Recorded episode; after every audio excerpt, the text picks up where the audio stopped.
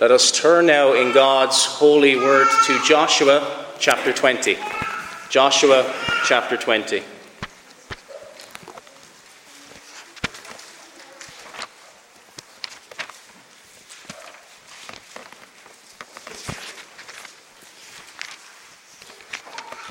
Joshua chapter 20.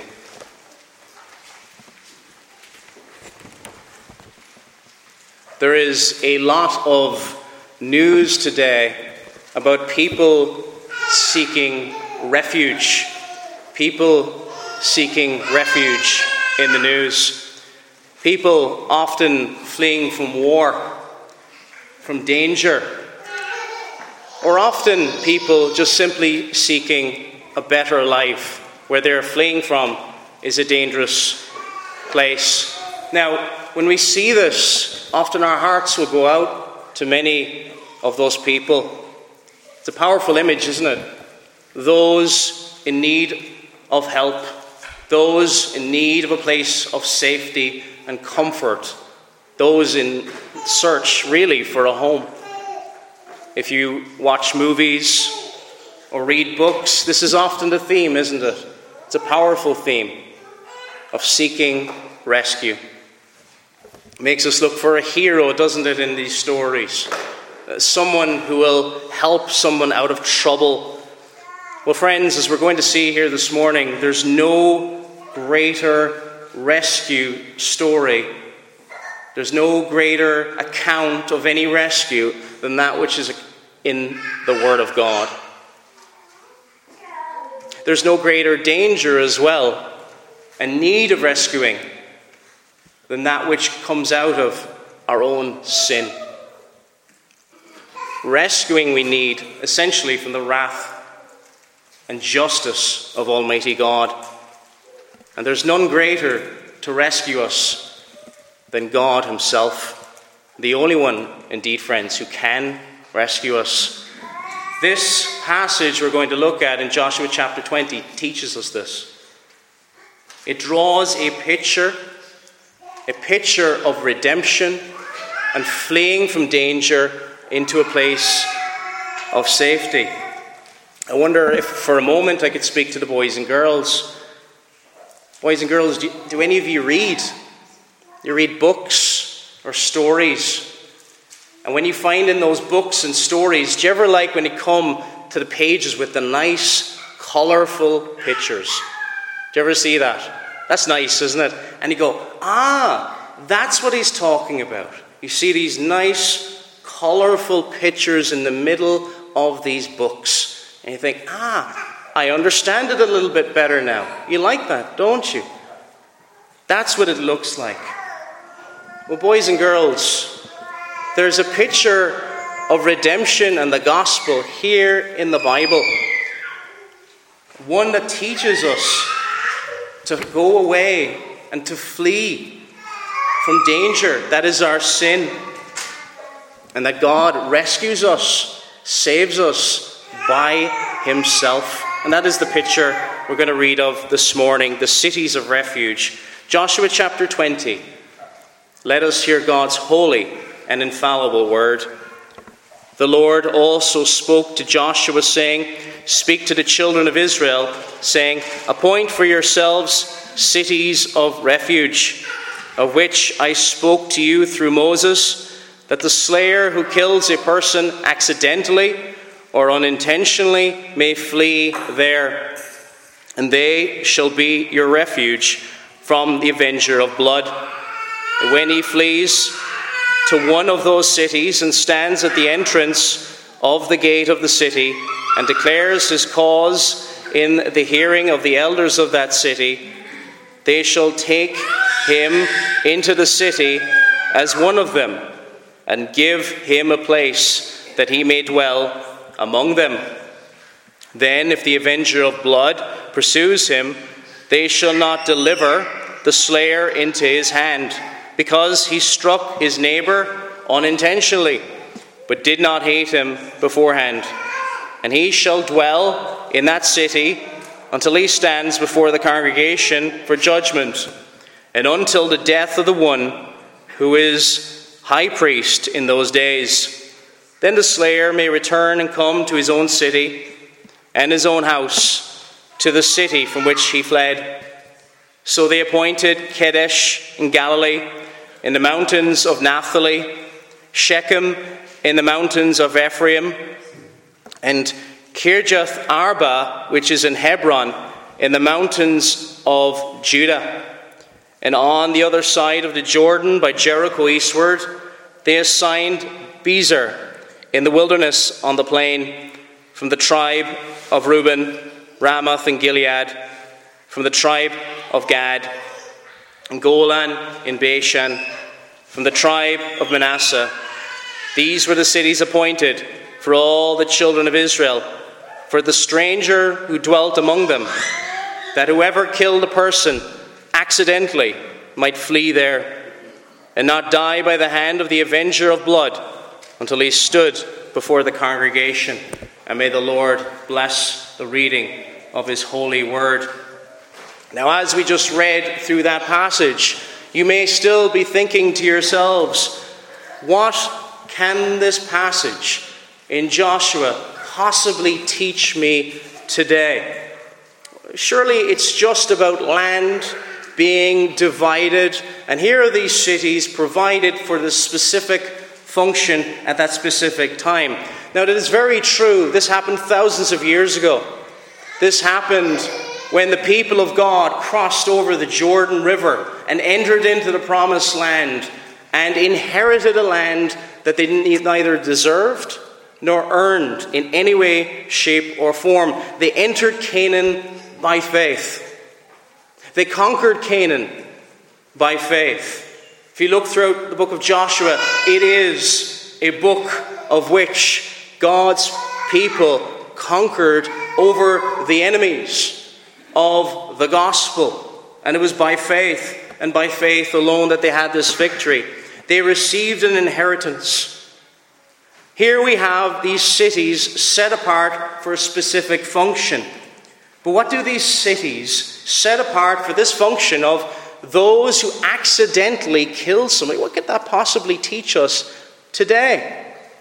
We said before, what we're reading here, yes, literal history, yes, what actually happened, but also a picture.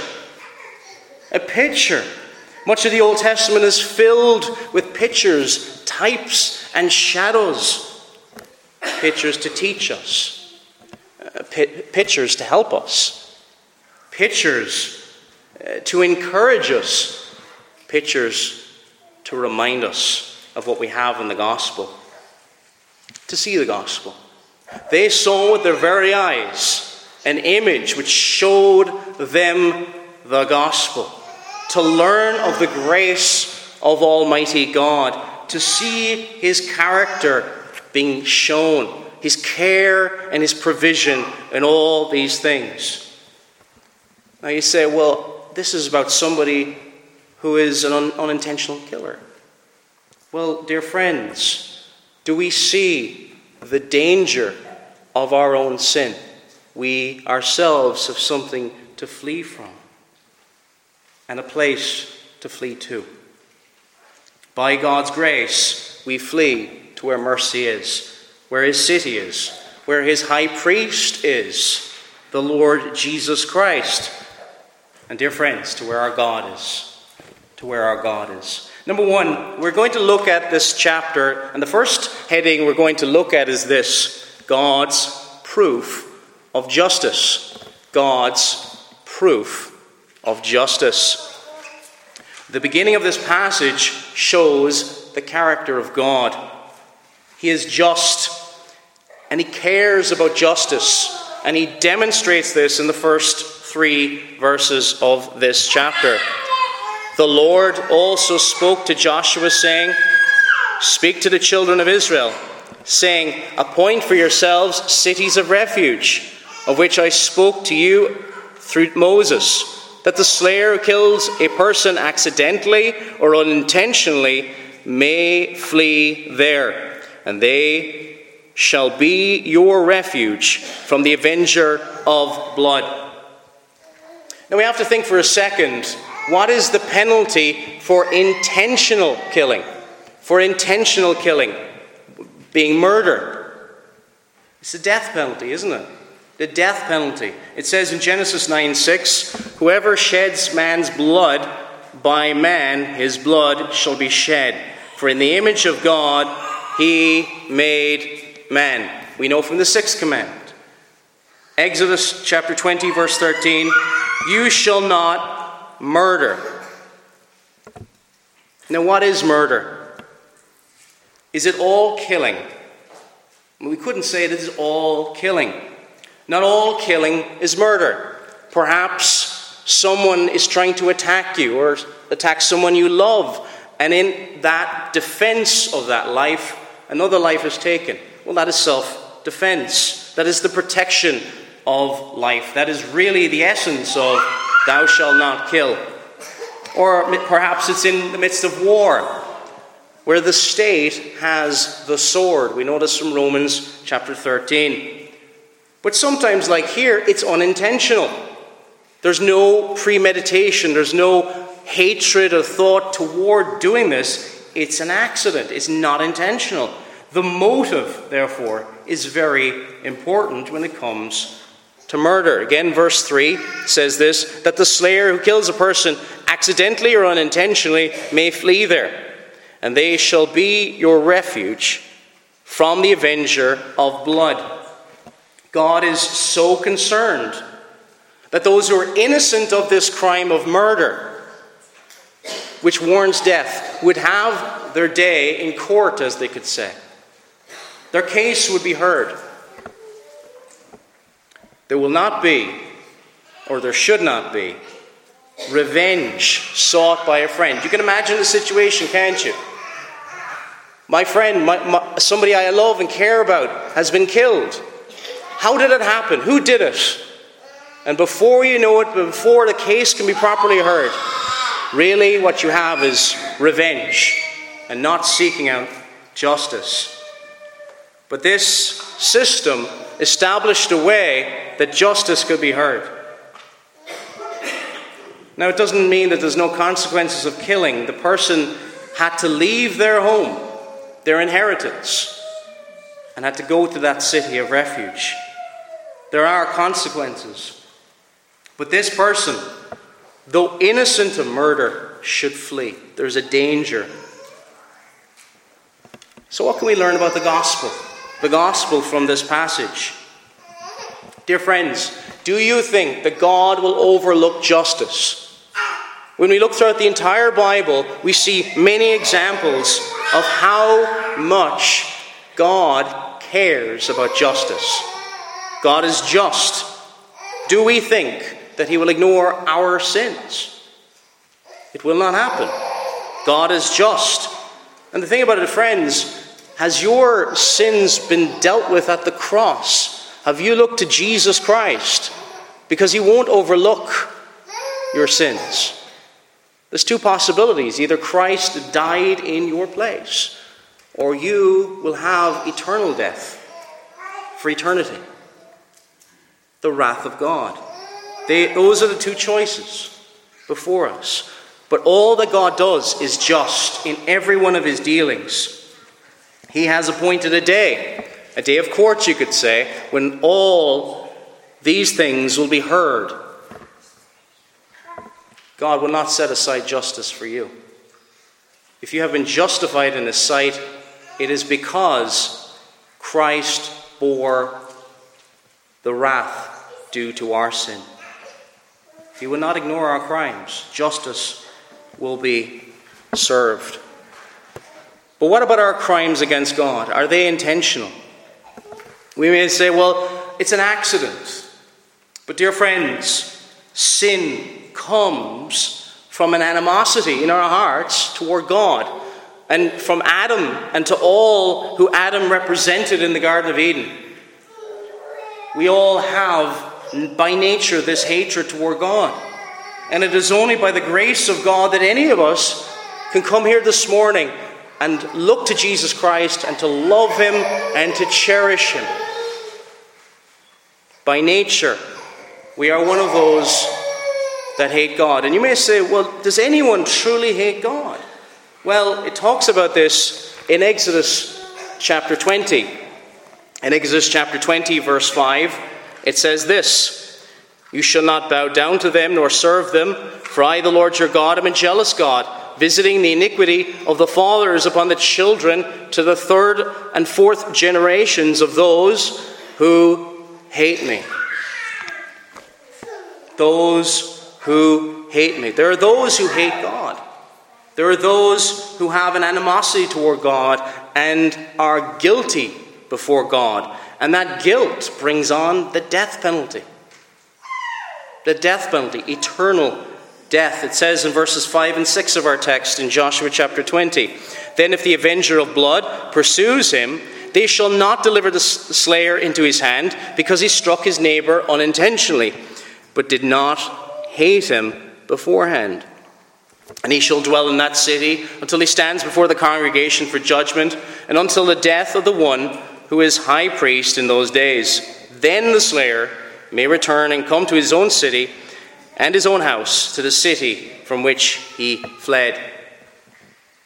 Those who reject Christ's free and open offer of salvation hate God. I'll even go even further. Those who will not bow to Christ wish to overthrow God. Now, that is impossible, of course. But they, their father is the devil. Those are our two options. The devil once said, I will exalt my throne above the stars of God. I will be like the Most High. What do you think of the gospel here this morning, dear friends? That Jesus is the truth, the way, and the life. And if you've been born again of the Spirit of God, you look to Him by faith and by faith alone, you'll say, Yes, He is the truth, the way, and the life. My guilt will rightly bring the wrath of God. I deserve to be slain for my sins. However,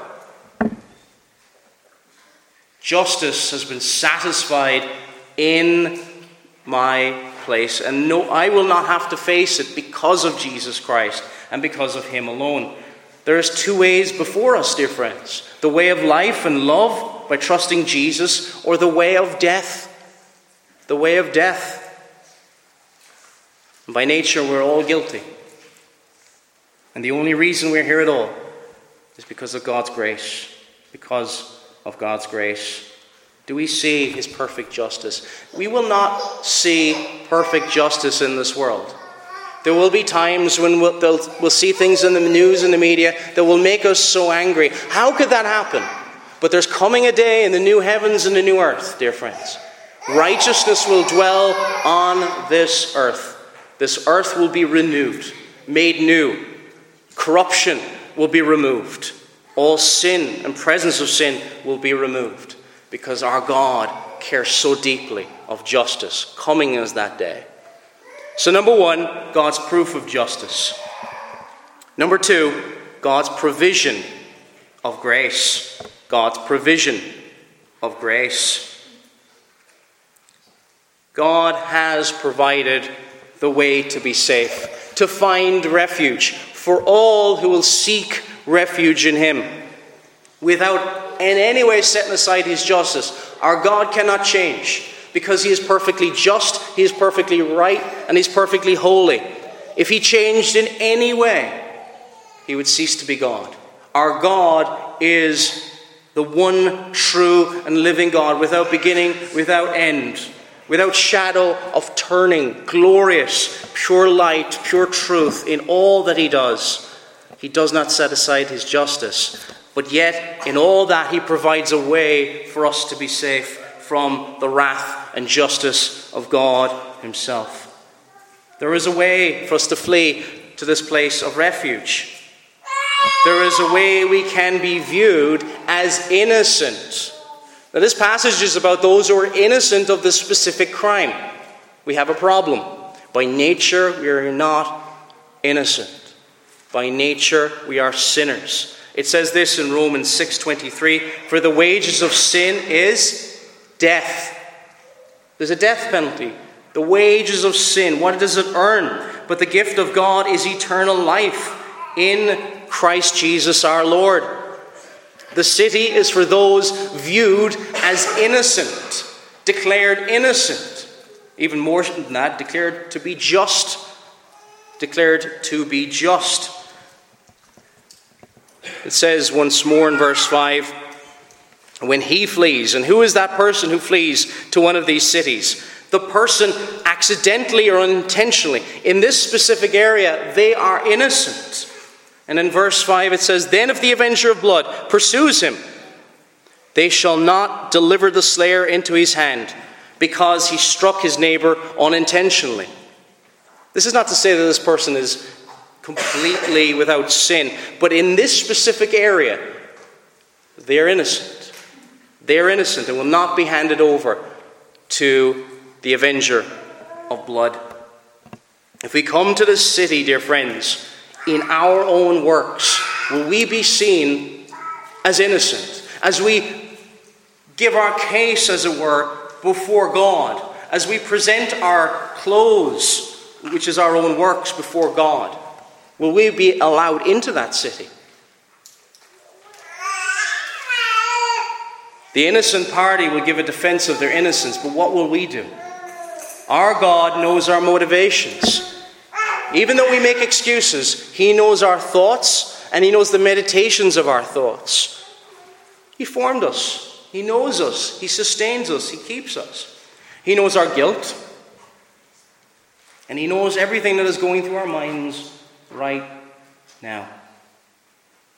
He knows of our guilt. How can we come into the city, the city of the living God? It says in Romans 3 23 down to 26 For all have sinned and fall short of the glory of God, being justified freely by His grace through the redemption that is in Christ Jesus, whom God set forth as a propitiation by his blood, through faith, to demonstrate his righteousness, because in his forbearance God had passed over the sins that were previously committed to demonstrate, at the present time, his righteousness, that he might be just and the justifier of the one who has faith in Jesus. Do you see that? In justifying us, he never sets aside his justice, but he is the justifier of the one who has faith in Jesus. Justification. Declaring one to be righteous. A declaration from the court of heaven righteous, just, holy. How? How is that even possible? By grace. By God's mercy. By the work of Christ. He no longer sees your work, dear friends. If, if we did present our own works, we'd be in a lot of trouble, wouldn't we? All of us. Even today. Our greatest deeds are filthy rags before the Lord. But what happens if our rags are removed? Our own works are removed. We're washed clean. And new robes, royal robes, are placed upon us. Are we naked anymore? We're clothed not by our own works, but by the righteous works of God, of Jesus Christ Himself. Jesus kept the law perfectly. In every moment, He obeyed His parents while He was under their roof. When in every moment He loved His Father perfectly. He never sinned once in thought, in word, and deed. And His righteousness becomes yours by faith in Him. So when you come before and to enter into this city, no longer in your own guilt, He sees innocence. He sees without blemish, washed clean. But it's only for those who look to Jesus Christ by faith. It is only to those who see the problem of their sin in the first place. It is only those who will say, Yes, this is what my sin deserves. Anyone else, they will not look to Jesus Christ. But perhaps you're here this morning and you think you're a good person, and you don't think you're that bad. We think, well, yes, my neighbor really needs to hear this message. But do you see your own need to hear this message? All of us need to hear this message. All of us need Christ. All of us need forgiveness. All of us need a righteousness which is not our own, an alien righteousness, or else we will be handed over to the slayer justly. Number three now. Number three, God's pleading of case. God's pleading of case. So we've looked at God's proof of justice, God's provision of grace. Now, number three, God's pleading of case. As we've seen, we cannot plead our own case. Yes, we're sinners, but even more than that, we're just mere creatures. We are but dust. And coming before the infinite, holy, and righteous God. It's not just that He is stronger and more powerful than us, He is the Creator, He is the infinite God. And we are finite creatures. How can we approach God? Yes, our sin is a problem, but more than that, approaching the Almighty and eternal God.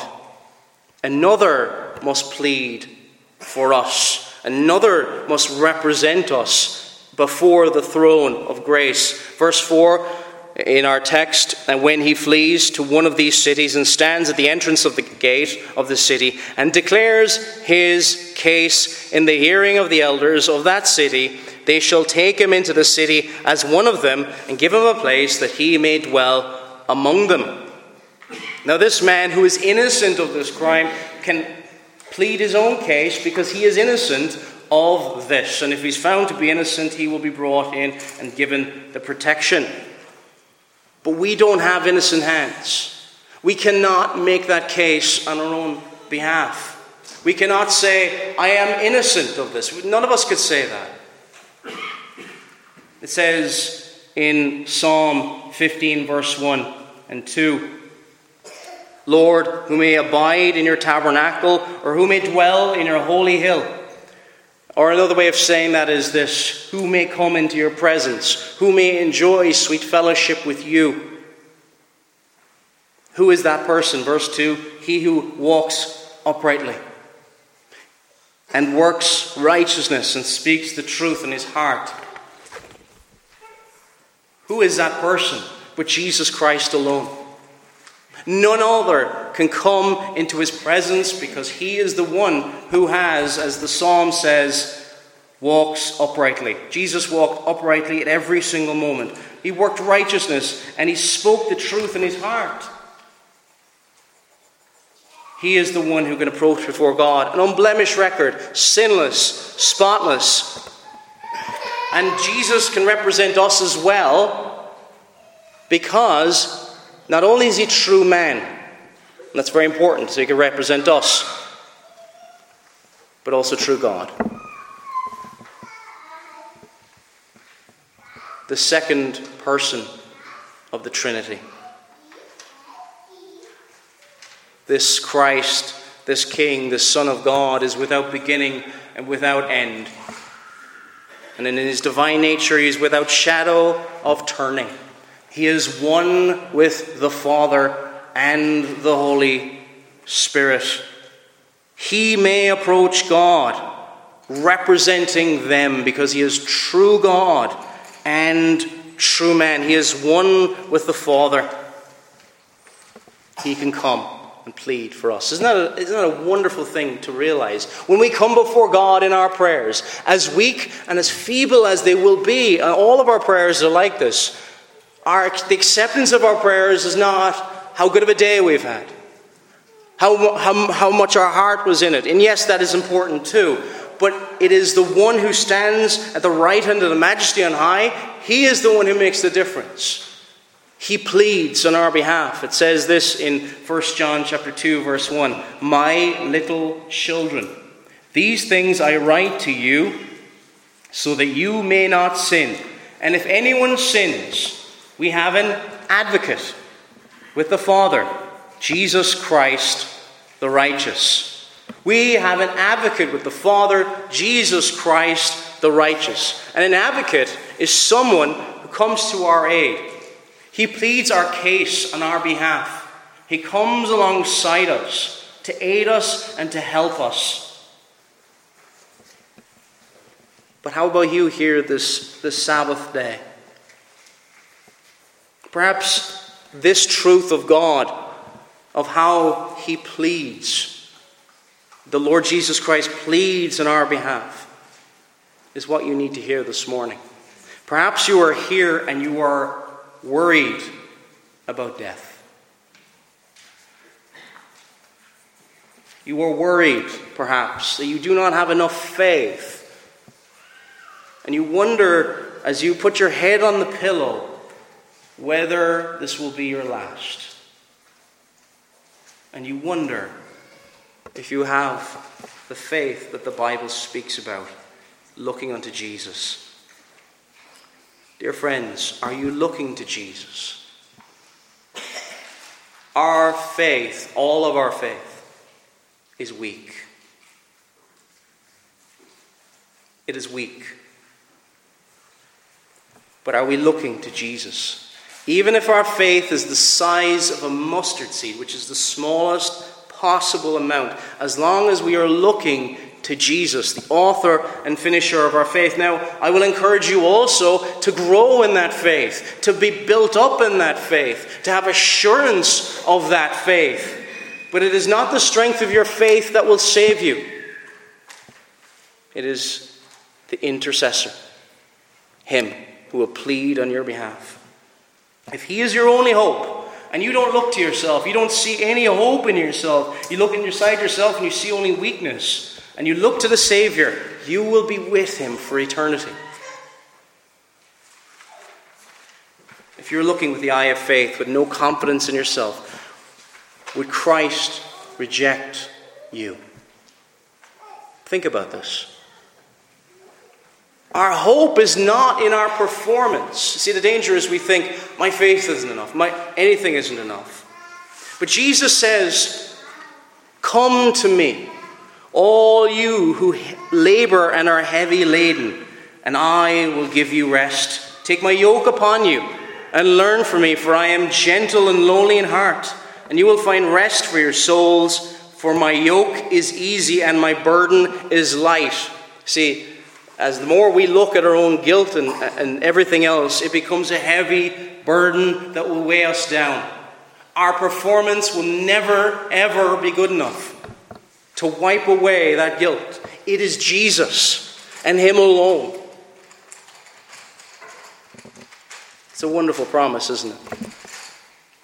It is a wonderful promise if you are here and you are weary and you're exhausted in your faith.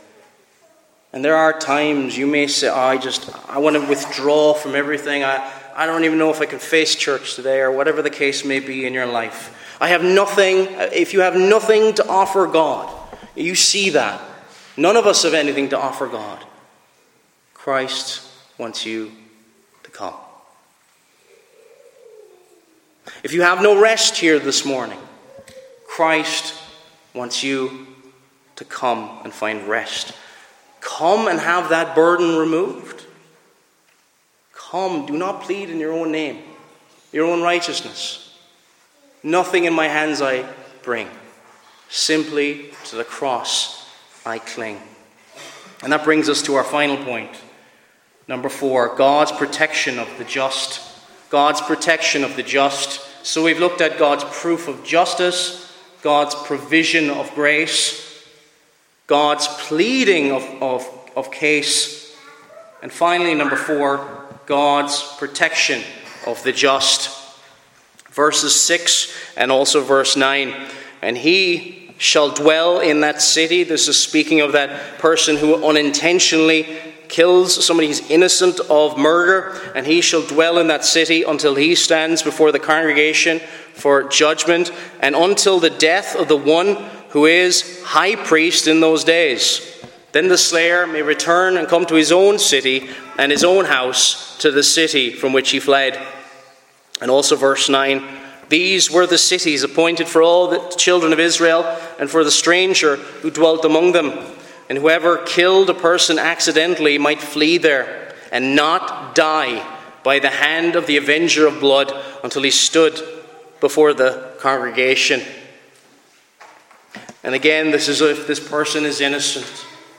The, the consequences of leaving his home are now over at the death of the high priest.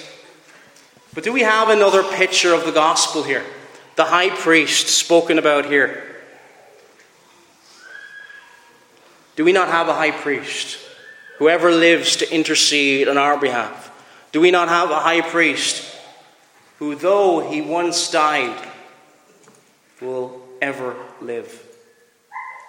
It says this in Hebrews chapter 8, verses 1 to 3.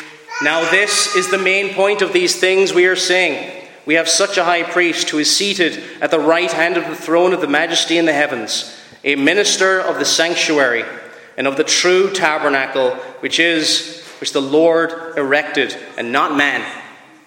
For every high priest is appointed to offer both gifts and sacrifices. Therefore, it is necessary that this one also have something to offer.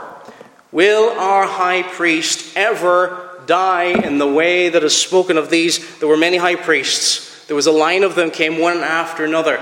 But we have a greater high priest one of the things about the book of Hebrews, we've read from it earlier, is that Jesus is better. You have all these things, all these types and shadows that point toward the substance of the covenant, the Lord Jesus Christ.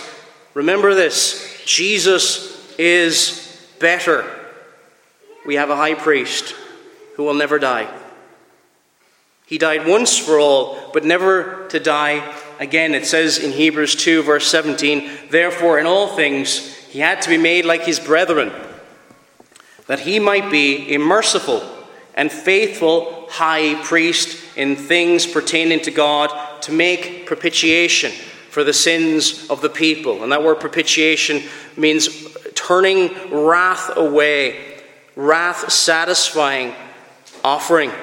The high priest here died you could say a natural death, and we know from the Bible death is not natural, but he died a so called natural death. But our high priest here ensures our constant protection within the walls of the city. We, we await a, a celestial city, a heavenly city to come. Those of you who are fans of the book Pilgrim's Progress will know which I speak of. We are journeying on a difficult journey toward the heavenly home, our celestial city. And the Lord will bring us there one day. That city has the protection of our high priest. Yes, we are thinking about the protection from the wrath of God. We need saving from our sins. We need saving from the consequences of our sins. But there's more to God's protection. Even the smaller things, and I, I say that reverently the smaller things in life. We trust Him for our soul. We trust Him for our eternal home. Do we trust Him with the little things in life? The things that cause us such anxiety and worry at times? You trust Him with your children. And I know as a father myself, we worry, don't we? We worry what they'll be like in 10 years' time. We wonder what will happen. But do we pray for them? Do we trust God with them? Do we say, no, no, they don't belong to me, they belong to God?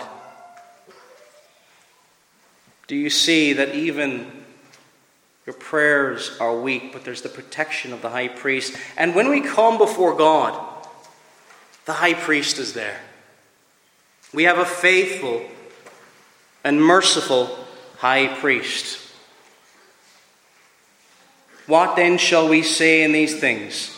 If God is for us, who could be against us? Trust God for the little things. Is there anywhere safer when you're making big life decisions, though it may not be in black and white in the scriptures, or what job you're to pick, or what college course you are to pursue, or where you're to live, or even to marry, or something like that, meditate upon the Word of God. Pray before God. Because there's nowhere safer and wiser than the will of God. You young people here, boys and girls, the place where you probably feel safest is in your own home, in your own bed, where mommy and daddy are close by. If there's any trouble, you can run to them, can't you? Do you ever feel a bit worried if your mommy and daddy are away for a while? Where do they go? Because you feel safe around mommy and daddy. But, boys and girls, there's nowhere safer than in the presence of God. There's nowhere safer. It's far safer than with, than with mommy and daddy, is the place of refuge found in God. Found in God. With its high walls, with its strength, its power, and its might, protected by God Himself from all the enemies and all the wish to do us harm. Refuge is really cherished, isn't it? If we look at the, the media, if we look at images from Ukraine and other places, refuge is cherished in the midst of a war zone, isn't it? In the midst of disaster. But, dear friends, we've been in the midst of a war zone for 6,000 years since the fall of Adam. And there's been a war taking place around us, whether we realize it or not, between the seed of the woman and the seed of the serpent from Genesis 3:15. There is a battle going on. And we will either seek refuge in the victor, the one who will be victorious, who will crush the head of the serpent, or we will be and remain part of the seed the defeated seed, the seed of the serpent? Are you a citizen of the city of refuge? Is this your home? Is this where you feel safe? Is this where you know you have protection? Because where we feel safest is often where we'll run to in times of trouble. Where do you run to in times of trouble? Do you run to sin or do you run to God? Do you run to the things of this world? Or do you run to God's protection? Amen.